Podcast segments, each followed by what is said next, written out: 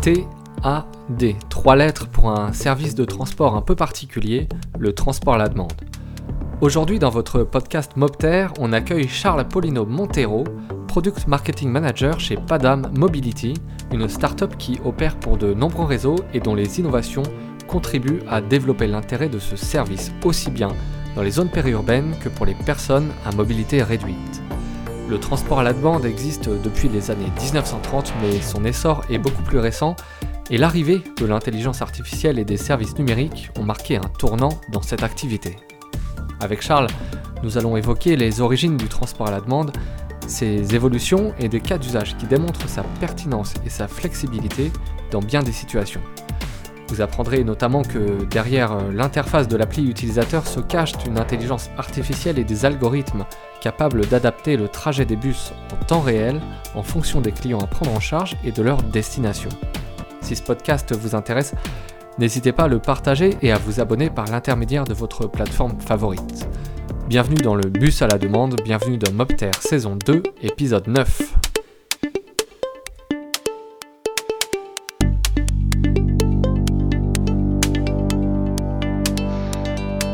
Bonjour Charles. Bonjour Bruno, bonjour à tous et à tous.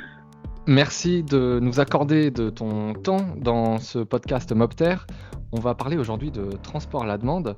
Euh, tu travailles chez Padam Mobility. Est-ce que tu peux tout d'abord nous présenter un petit peu euh, l'activité de Padam Mobility? Oui, bien sûr. Alors, euh, Padam Mobility, c'est une entreprise française qui a été créée en 2014 par, par trois cofondateurs, Grégoire Bonnat, Ziad Kouri et Samir Naim.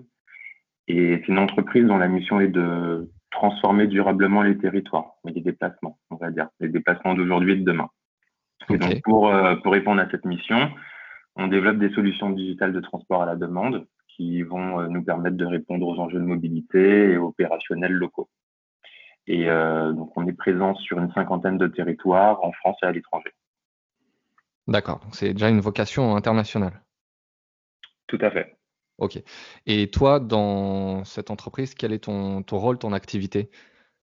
Alors, moi, je suis euh, Product Marketing Manager, donc euh, j'interviens sur euh, deux sujets principaux, à la fois sur le produit dans le sens marketing du terme, donc, donc la configuration de son packaging, et à la fois sur l'écosystème autour du produit.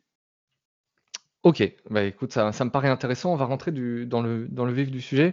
Euh, on va parler de transport à la demande. Est-ce que tu peux euh, déjà nous situer un petit peu qu'est-ce que le transport à la demande euh, Quel est son, son, marché Comment il s'insère dans, dans, des réseaux de transport? Oui. Bon, alors le transport à la demande ou TAD, puisque je pense que je suis surtout utilisé. Oui, c'est un peu Alors, ce qu'il faut savoir, c'est que c'est un mode de transport public de proximité qui est, euh, je dirais, à la fois flexible et polymorphe. Pourquoi polymorphe? Puisqu'il peut prendre la forme de euh, services de minibus, euh, de voitures ou même de bus. Ce qu'il faut retenir, c'est que la particularité du TAD réside dans le fait que les véhicules, donc que je viens de désigner, peu importe leur forme du coup, ne, ne vont se déplacer que si une réservation préalable est effectuée. Et donc, le délai de la réservation, lui, il peut être très variable, puisqu'il peut aller en fonction des réseaux ou de la technologie utilisée, euh, du temps réel à plusieurs jours, voire plusieurs mois euh, à l'avance. En tout cas, euh, ce qu'il faut se dire, c'est que l'intérêt du transport à la demande, c'est que le fait que la demande soit connue à l'avance va permettre de rationaliser les itinéraires des véhicules, de les optimiser en fonction des réservations, en fonction des aléas de la circulation, etc et d'éviter au maximum les détours et les kilomètres à vide. Ok. Et, dans ce transport à la demande, est-ce que est-ce qu'il y a, y a une, tendance en France, euh, en Europe, même euh, à l'international, sur euh, le développement de, de, ce marché, de ce secteur? Oui, alors bon. Alors déjà, ce qu'il faut savoir, c'est que le transport, le, le transport à la demande, c'est absolument pas nouveau. C'est un mode de déplacement qui a presque un siècle au final. Et sinon, on s'intéresse même à, l'historique du TAD, et là, je vais vraiment me référer aux travaux d'Elodie Castex, qui est pour moi la papesse du, du TAD en France, elle mhm. est maître de conférence à l'Université de Lille. Ben, en la lisant, on apprend que des premières femmes de, de TAD se sont développées dans les grandes villes américaines et européennes, euh, dans un contexte d'entre-deux-guerres, ou euh, contexte de crise économique, de pénurie de ressources. Et on va trouver des traces d'existence du transport à la demande en région parisienne dans les années 30. D'accord. ce, type de transport va prendre la forme de, de, de taxis collectifs qui proposaient à l'époque à leurs clients, parce que c'était des, des, réseaux privés, de relier Paris aux communes de banlieue ou dans certains cas de réaliser des trajets intramuros. Et l'idée là était de partager les voyages avec d'autres personnes pour faire baisser les prix des courses. D'accord. Et donc, ce qui est intéressant, c'est que l'apparition de ce mode de transport, donc qui est apparu à la sauce privée, résultait déjà à l'époque d'une sorte de constat de, de carence du système euh, du système préexistant de transport public au final. Mmh et euh, et surtout, au final, euh, quand, on, quand on regarde bien, quand on s'intéresse vraiment à l'histoire du TAD, ça résultat du, du, décalage qu'il pouvait y avoir entre l'urbanisation rapide de la banlieue et le déploiement des services de transport en commun sur les territoires. Bon, au final, euh, en Europe et en Amérique du Nord, les, ces taxis collectifs vont évoluer progressivement vers des formes plutôt régulières, euh, réglementées de transport collectif. Et c'est là qu'on va officiellement euh, trouver le terme transport à la demande ou Demand Responsive Transport en anglais. Et en France, les premiers TAD en tant que système organisé régulier et régulé pardon, euh, vont apparaître avec les schémas départementaux de, des années 70 et notamment la loi LOTI pour, je crois que c'est loi d'orientation de transport intérieur. c'est à ce moment-là que le, le TAD va vraiment trouver sa définition juridique. Et pour répondre à ta question, euh, après ce, petit préambule, de, manière générale, moi, à travers euh, l'analyse que je peux faire, en, tout cas du marché du TAD, son évolution, euh, je dirais qu'on peut distinguer trois phases, trois étapes, trois époques, on va dire. et ce qui est assez intéressant, c'est que ces, ces, trois phases vont être assez euh, connotées en termes marketing, puisqu'en général, on attribue des, des noms euh, au réseau de transport à la demande. Donc moi, je dirais qu'il y a les, les comment dire, jusqu'aux années 90, il y a les années euh, fil, filéo, où on va observer tout un tas de, enfin, un déploiement progressif de, de services de TAD qui sont souvent artisanaux, gérés manuellement, et qui sont principalement réservables par téléphone. Donc, eux, ils sont principalement adressés aux zones rurales et à des publics seniors ou à des publics euh, PMR. Mhm. Puis, à partir des années 90 et jusqu'au début des années 2000, là, on rentre dans les années euh, opti, proxy, euh, voilà, c'est des, des, des, termes qu'on va souvent utiliser dans les noms des réseaux, puisque c'est à ce moment-là que le TAD va vraiment connaître sa, une très forte croissance. Euh, il y a plus de 300 services qui vont être créés entre 1990 et 2005 et qui vont venir s'ajouter aux réseaux euh, préexistants euh, réservables par téléphone. Et donc là, les réseaux qui viennent se créer à ce moment-là concernent aussi bien l'espace rural que les espaces urbanisés de leur périphérie. D'accord. Et cette croissance qu'on va connaître dans, ce, dans ces années 90, début d'année 2000, vont s'expliquer à la fois par des progrès dans le domaine de l'informatique, avec l'apparition de logiciels euh, spécialisés euh, qui vont permettre de mieux gérer les réservations, de mieux calculer les itinéraires, les tournées. Et ça va vraiment permettre au TAD de passer d'un système artisanal plutôt géré manuellement euh, au téléphone à des systèmes informatisés, mhm. ce qui va permettre de gérer des flux beaucoup plus importants et de réduire les délais de réservation. Et ensuite, et je pense que c'est là que ça va devenir intéressant pour toi et pour ta question, c'est à partir des années 2015, là on va rentrer, je dirais, dans les années euh, lib, flex, mais surtout dans les années où justement on se dit qu'il faut arrêter avec les mauvais jeux de mots et qu'on euh, désigne juste le mode tel qu'il est. Et, euh, et donc du coup, là, avec le digital, avec euh, les nouveaux usages qui sont permis par le smartphone, avec l'essor de l'intelligence artificielle et surtout, surtout, surtout avec l'arrivée de nouveaux acteurs de la mobilité comme euh, Uber sans le citer, là, il y a vraiment un, un switch qui va s'opérer. Que, poussé par des startups de la, de la mobilité, comme, euh, comme on tend à les appeler, euh, dont du coup mon entreprise Padam Mobility, là, le TAD va devenir ce qu'on appelle dynamique. Euh, il va proposer du temps réel, il va tout miser sur l'expérience utilisateur et sur la data science. Et donc aujourd'hui, si on parle un peu du marché, donc c'est des, moi les chiffres que j'ai datent un peu puisqu'ils datent de 2019, donc euh, faut, faudrait voir avec ce, euh, les croisés avec ceux de 2020. Mais on, va dire qu'en France, en tout cas, on recense plus de 600 euh, réseaux de TAD. Euh, dans le monde, ils se, ils se dénombrent en, milliers. Et en France, euh, chaque année, il y a environ 2, 2 millions de, de personnes qui, qui utilisent euh, le, le, TAD, rien que sur les zones périurbaines et rurales. Et pour information, euh, Padam Mobility, donc mon entreprise, elle, elle transporte euh, plus de 300 000 personnes par an sur l'ensemble de ses réseaux. Ok, donc on, voit que c'est un, c'est un secteur qui est en, croissance euh, grâce notamment à la numérisation, l'informatisation, euh, l'intelligence artificielle. Et justement, quels intérêts nouveaux on peut trouver pour des, des, réseaux de transport euh, avec l'usage du transport à la demande, euh, comment on peut améliorer finalement la vie euh, quotidienne de, différents publics, j'imagine, grâce justement à ces transports à la demande et grâce à toute l'intelligence qui est apportée autour du service? Alors, nous, notre technologie, elle repose principalement sur des algorithmes qui eux-mêmes utilisent l'intelligence artificielle. Et je dirais que euh, il y a ce que l'on voit, enfin ce que l'utilisateur voit, et il y a ce que l'on ne voit pas. Donc là, c'est vraiment notre, techno. Alors, ce que l'on voit, j'ai un peu traité tout à l'heure, c'est vraiment toute la partie UI, UX, euh, donc les interfaces qui vont permettre euh, à euh, l'usager de réserver en temps réel à l'avant, de réserver plusieurs dates en une seule fois, de réserver euh, de manière récurrente, euh, par exemple quand ce sont des trajets euh, récurrents.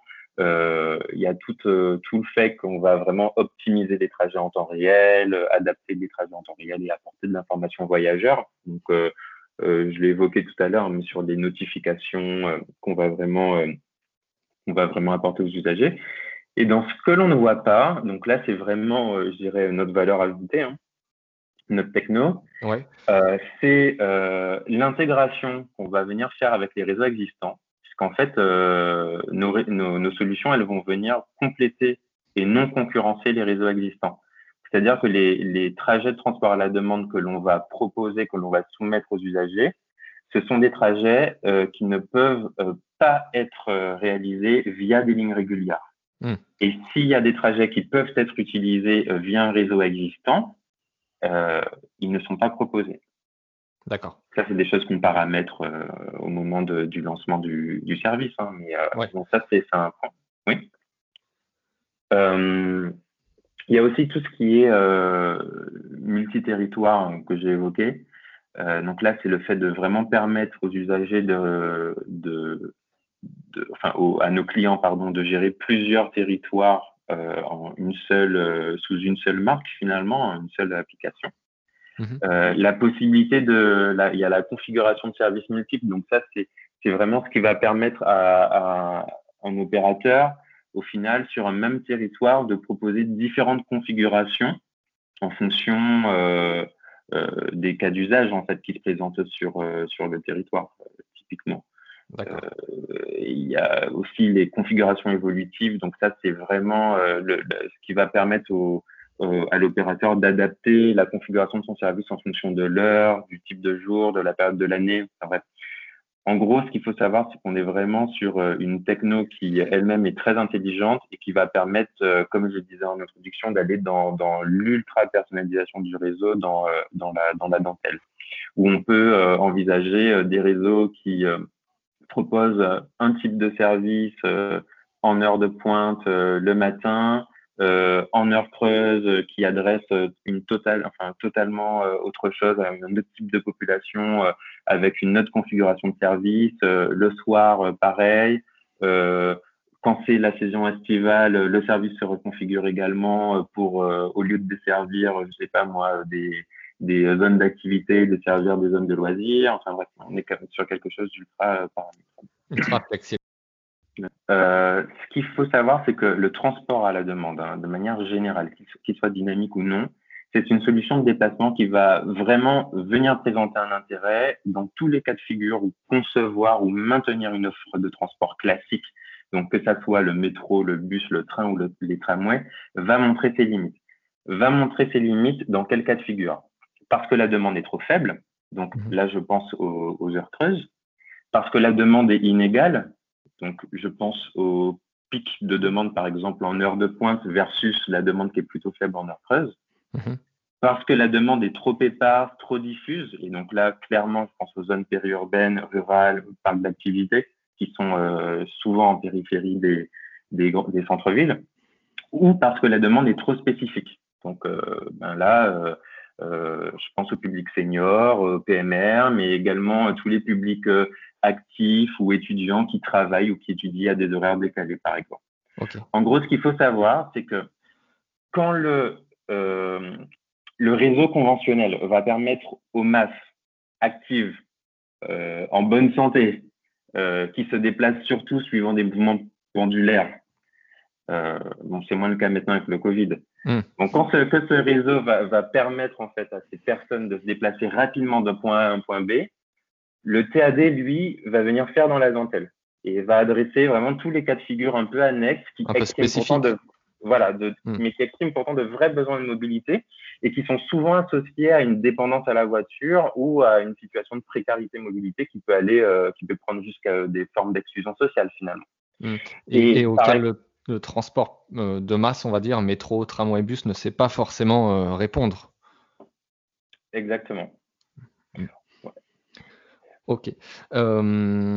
et, du coup, comment ça articule? Parce que donc vous êtes un, prestataire, vous, vous intervenez pour des réseaux de transport. Comment s'articule l'intégration d'un prestataire comme Padam Mobility dans l'offre de transport public existante mmh.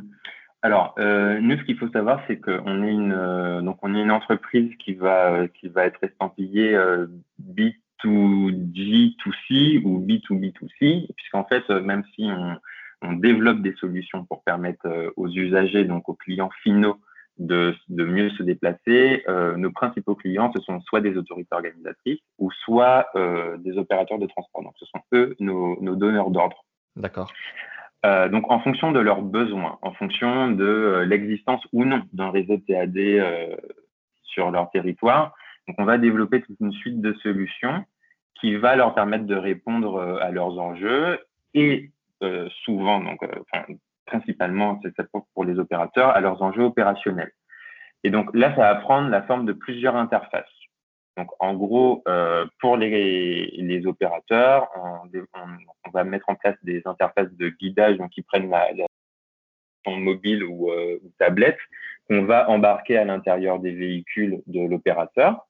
Mhm. Et euh, donc, cette application va permettre aux conducteurs de suivre leur itinéraire qui est optimisé en temps réel en fonction des réservations, mais aussi d'avoir accès à la liste des passagers à bord, voire d'entrer en contact avec eux pour euh, les administrateurs, entre guillemets, donc c'est-à-dire soit euh, le client autorité organisatrice ou soit le client opérateur, là, on va lui mettre en place un site web euh, sur lequel il va pouvoir simuler, gérer, analyser son ou ses réseaux de transport à la demande. Et c'est vraiment sur cette interface que les opérateurs vont venir superviser l'exploitation de leur flotte, configurer les roulements conducteurs, collecter de la data pour euh, améliorer leur service en continu, par exemple. Et en parallèle de tout ça, donc on développe des applications, euh, enfin des interfaces, euh, dont des applications en marque blanche, donc c'est-à-dire qui sont vraiment estampillées aux couleurs de, du réseau ou aux couleurs en tout cas de l'autorité organisatrice pour les usagers. Et donc, ces interfaces vont leur permettre, euh, donc, ces interfaces, c'est soit des applications mobiles, soit des sites web de réservation, ou ça peut être une centrale d'appel, qui vont vraiment leur permettre de réserver leur trajet en temps réel ou, ou, euh, ou à l'avance. Donc, ce qu'il faut, ce qu'il faut savoir au final, c'est que nous, on déploie uniquement les solutions digitales. Donc, tous les conducteurs. les flottes de, de véhicules, par exemple? Indirectement. C'est-à-dire qu'on va développer les, outils qui vont permettre aux opérateurs de mieux gérer et optimiser leur flotte de véhicules. D'accord. Donc ça, ça veut dire qu'en fait, tous les conducteurs des véhicules qui sont équipés de nos solutions sont des salariés des opérateurs pour lesquels on travaille. Ce sont pas, on n'est pas du tout sur un système de, de, de, conducteurs professionnels à la VTC. Là, on est vraiment sur, euh, sur, on travaille vraiment avec des opérateurs qui ont leur propre équipe de, de conducteurs. D'accord, d'accord.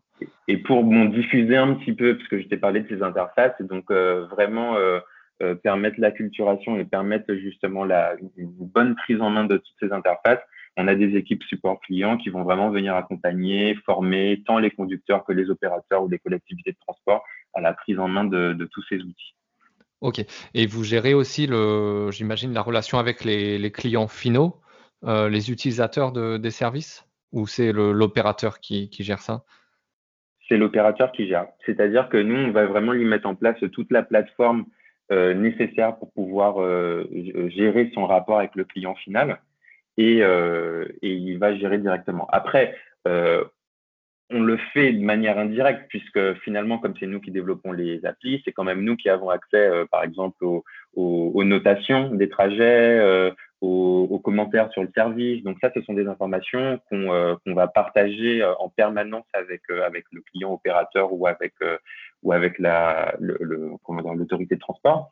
Et, euh, mais par contre, on va dire les interventions directes auprès des usagers, et là je pense souvent aux campagnes, on va dire un peu marketing ou comme, c'est euh, le client qui s'en occupe directement.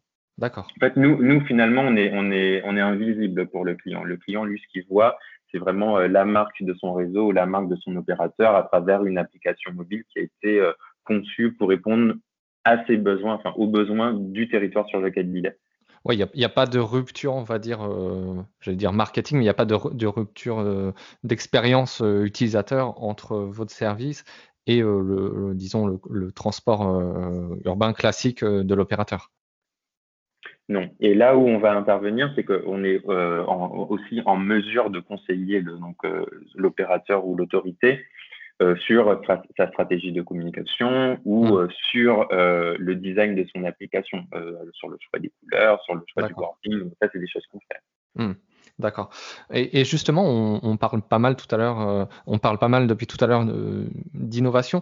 Quels sont les leviers d'innovation pour améliorer ce type de service à la fois pour, pour les opérateurs et pour les clients finaux mmh. Alors, pour les, clients donc les usagers. Euh, alors, ce qu'on va vraiment faire, c'est euh, permettre d'augmenter leur mobilité de manière générale en leur offrant de nouvelles solutions de déplacement de bout à bout euh, ou en complément des services existants. Et le vrai, comment dire, la vraie innovation, en tout cas, qui, a été rendue possible par des, interfaces qu'on développe, c'est le fait de pouvoir autonomiser la réservation et de vraiment de garantir une expérience euh, utilisateur de, qualité et je dirais même, je me permets de le dire, digne des grandes métropoles, puisque là où on va intervenir, c'est beaucoup et principalement sur des territoires périurbains et ruraux. Mhm. Et donc, du coup, nous, ce qu'on va apporter, c'est, on va dire, des, des standards en termes euh, d'intuitivité, d'ergonomie des interfaces, la possibilité de réserver ou suivre son véhicule en temps réel, de réserver à l'avance ou sur plusieurs dates, vraiment d'obtenir des détails sur sa réservation, des notifications, des rappels SMS, ce qui au final est quelque chose d'assez standard et d'assez généralisé euh, dans, dans, toutes les grandes villes, ben, c'est peut-être pas forcément le cas en fait euh, en territoire euh, peu dense. Donc nous, on va apporter cette intelligence-là. Il n'y a pas de raison finalement que ces standards soient réservés euh, aux grandes métropoles qui sont, qui sont très bien euh, dotées elles-mêmes en, en, réseau de transport. Euh, côté opérateur et, côté autorité organisatrice, là, ce qu'on va faire, c'est qu'on va vraiment euh, permettre à ces deux types de, de parties prenantes de, de, de, configurer leur réseau de, de transport à la demande en, en, quelques clics. Donc, paramétrer la flotte, les horaires de service, euh, les territoires, les roulements des conducteurs, de, de configurer leur service, parce qu'il y a, il y a différentes façons de configurer son service de TAD. Ça peut être du, du free floating, ça peut être du mm enfin bref, sans rentrer dans les, les, les, termes un peu plus techniques. Euh, ce, qu'on va faire, c'est qu'on va vraiment euh, euh, proposer des solutions qui sont, euh, qui sont vraiment configurables et qui sont très intuitives. Et euh, en tout cas, chez Padam, pour le coup, nos solutions reposent sur une architecture euh, dite euh, multi-territoire qui vont vraiment permettre à un opérateur ou une autorité organisatrice, à travers d'une plateforme unique, d'opérer plusieurs services de TAD sur un seul territoire. OK. Un même service de TAD sur plusieurs territoires ou plusieurs services de TAD sur plusieurs territoires. Donc, il y a vraiment tout qui est possible à travers une plateforme unique. D'accord. Alors, on va passer euh, maintenant un petit peu de l'autre côté. On va se mettre à la place d'un, d'une utilisatrice ou d'un utilisateur qui, aurait un besoin de, transport à la demande sur, sur son territoire. comment ça se passe? Racontez-nous un petit peu l'expérience utilisateur qu'il va vivre dans, du processus de réservation jusqu'à la dépose finalement à la fin de son trajet. Alors déjà, ça dépend de, son canal de réservation, je dirais. Mais admettons qu'il utilise l'application. Donc bon, c'est un parcours assez, assez standard où un utilisateur va télécharger une application sur son App Store ou sur son Android Store il va euh, se créer un compte, il va être automatiquement euh, géolocalisé et là, il aura accès à une, barre de recherche où il va rentrer sa destination. Euh, en fonction de sa destination, donc il va lancer sa recherche et là, il y a plusieurs propositions de trajets qui vont lui être mhm. proposées avec des horaires, dont des horaires d'arrivée garantis. Et donc, parmi cette liste de trajets qui lui seront proposés, il va choisir le trajet qui lui convient le plus Mhm. et euh, il va réserver son trajet. Une fois que le trajet est réservé, un décompte va apparaître sur son application avec euh, le temps euh, estimé d'arrivée du véhicule. Il va recevoir plusieurs notifications entre-temps. Il va pouvoir voir sur sa carte le véhicule se déplacer et arriver jusqu'à son point. Et, une fois que, le, le, véhicule est arrivé, il va pouvoir monter à bord. Il annonce son, son conducteur qui euh, renseigne lui-même sur sa tablette que le passager est bien monté à bord et euh, le conducteur emmène le passager jusqu'à sa destination finale. Donc, euh, il y a deux types de, de comment dire, de, de configurations possibles en fonction des réseaux. La plupart des réseaux, nous qu'on aide à opérer, ça va être des, trajets de stop à stop. Donc, c'est-à-dire que euh, si par exemple euh, euh, l'usager il est à son domicile, l'application va lui indiquer le temps de trajet jusqu'au à l'arrêt, au point d'arrêt, enfin, comment dire, à l'arrêt de bus le plus proche, enfin l'arrêt de, de, TAD le plus proche. Donc parfois ce sont des arrêts qui sont matérialisés puisqu'ils sont combinés avec d'autres lignes existantes, mais parfois ce mhm. sont des arrêts virtuels. Mais en tout cas, le l'utilisateur doit se déplacer à cet arrêt dans des cas de figure bien particuliers, et là je pense notamment aux services euh, pour les personnes à mobilité réduite ou aux services qui nécessitent une prise en charge et, euh, une dépose spécifique, on peut faire du porte-à-porte. Donc là, on, se rapproche d'un service de VTC où euh, le véhicule va venir à la porte du domicile de l'utilisateur et l'accompagner, enfin l'emmener à sa destination. Ok. On va passer un petit peu euh, maintenant au, cas d'usage. Euh, je crois savoir que euh, Padam Mobility opère pour, une multitude d'opérateurs et puis dans, plein de pays différents. Est-ce que vous avez quelques cas d'usage marquants à nous présenter et puis des innovations qui, auraient amélioré le service dans ces cas d'usage? Oui.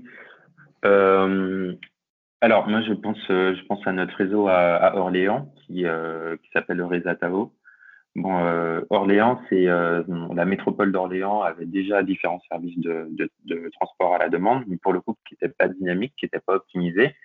Et, en fait, avant, pour être pris en charge par, par un des minibus de ce, de ce réseau-là, l'usager devait réserver deux heures à l'avance, ce qui décourageait beaucoup d'habitants et qui en amenait beaucoup à préférer leur voiture individuelle. Hein, parce qu'il y avait des contraintes horaires qui étaient, qui étaient imposées, euh, le délai de réservation dont j'ai parlé.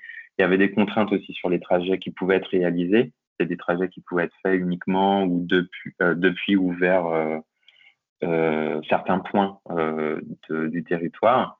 donc en fait, nous, on, on, a, on, a, gagné un appel d'offres, on est allé sur, sur le terrain, on a simulé, on a expérimenté euh, donc euh, une solution de, de, TAD dynamique en remplacement de la solution existante.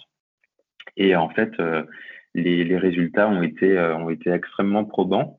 Euh, puisque en fait on a après six mois de, mise en place de, notre solution, les taux de fréquentation ont été totalement dopés, ils ont été multipliés par trois. Euh, Aujourd'hui, le service il enregistre jusqu'à 12 000 trajets par mois, qui est vraiment euh, pas négligeable pour euh, un réseau de, de cette taille-là. Et puis, euh, il y a 68%, je crois, des réservations qui sont effectuées via l'application, alors qu'auparavant, c'était 45%. D'accord. On a vraiment. C'est par téléphone, en fait, ça fonctionne Par téléphone ou sur, le, ou sur le site web de réservation.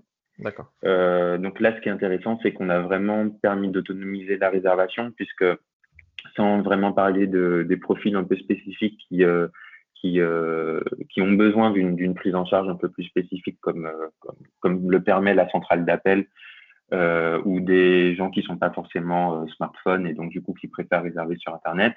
Il y a quand même une, une, grosse partie des usagers qui, qui elles avaient envie, en tout cas, avaient la possibilité d'être totalement autonomes dans la prise de réservation, de la même manière que nous on l'est en ville avec une application de VTC. Bah, du coup, là, on a rendu ça possible. On a en fait via toutes les optimisations qu'on a pu faire, on a également permis d'augmenter la disponibilité du service, mhm. euh, d'étendre les horaires et on a introduit, je vous en parlais tout à l'heure, on a introduit le temps réel, donc euh, qui permet au final de se déplacer euh, jusqu'à, enfin, qui permet des déplacements de dernière minute, quoi. Ouais. Ok, donc tout ça c'est bah vraiment intéressant. Des, des en fait on, on lève des, des freins finalement à l'utilisation de ces services grâce grâce notamment à l'innovation. Est-ce que vous avez quelques chiffres euh, peut-être un peu plus généraux sur euh, euh, l'utilisation de, des services PADA Mobilité dans le cadre des réseaux que vous opérez? Oui, oui, oui. Alors, en fait, bon, déjà, globalement, puisqu'on parlait de la réservation et du temps réel des réservations à l'avance, de manière générale, sur tous nos réseaux, nous, on a plus d'un tiers des réservations qui sont effectuées moins d'une heure à l'avance.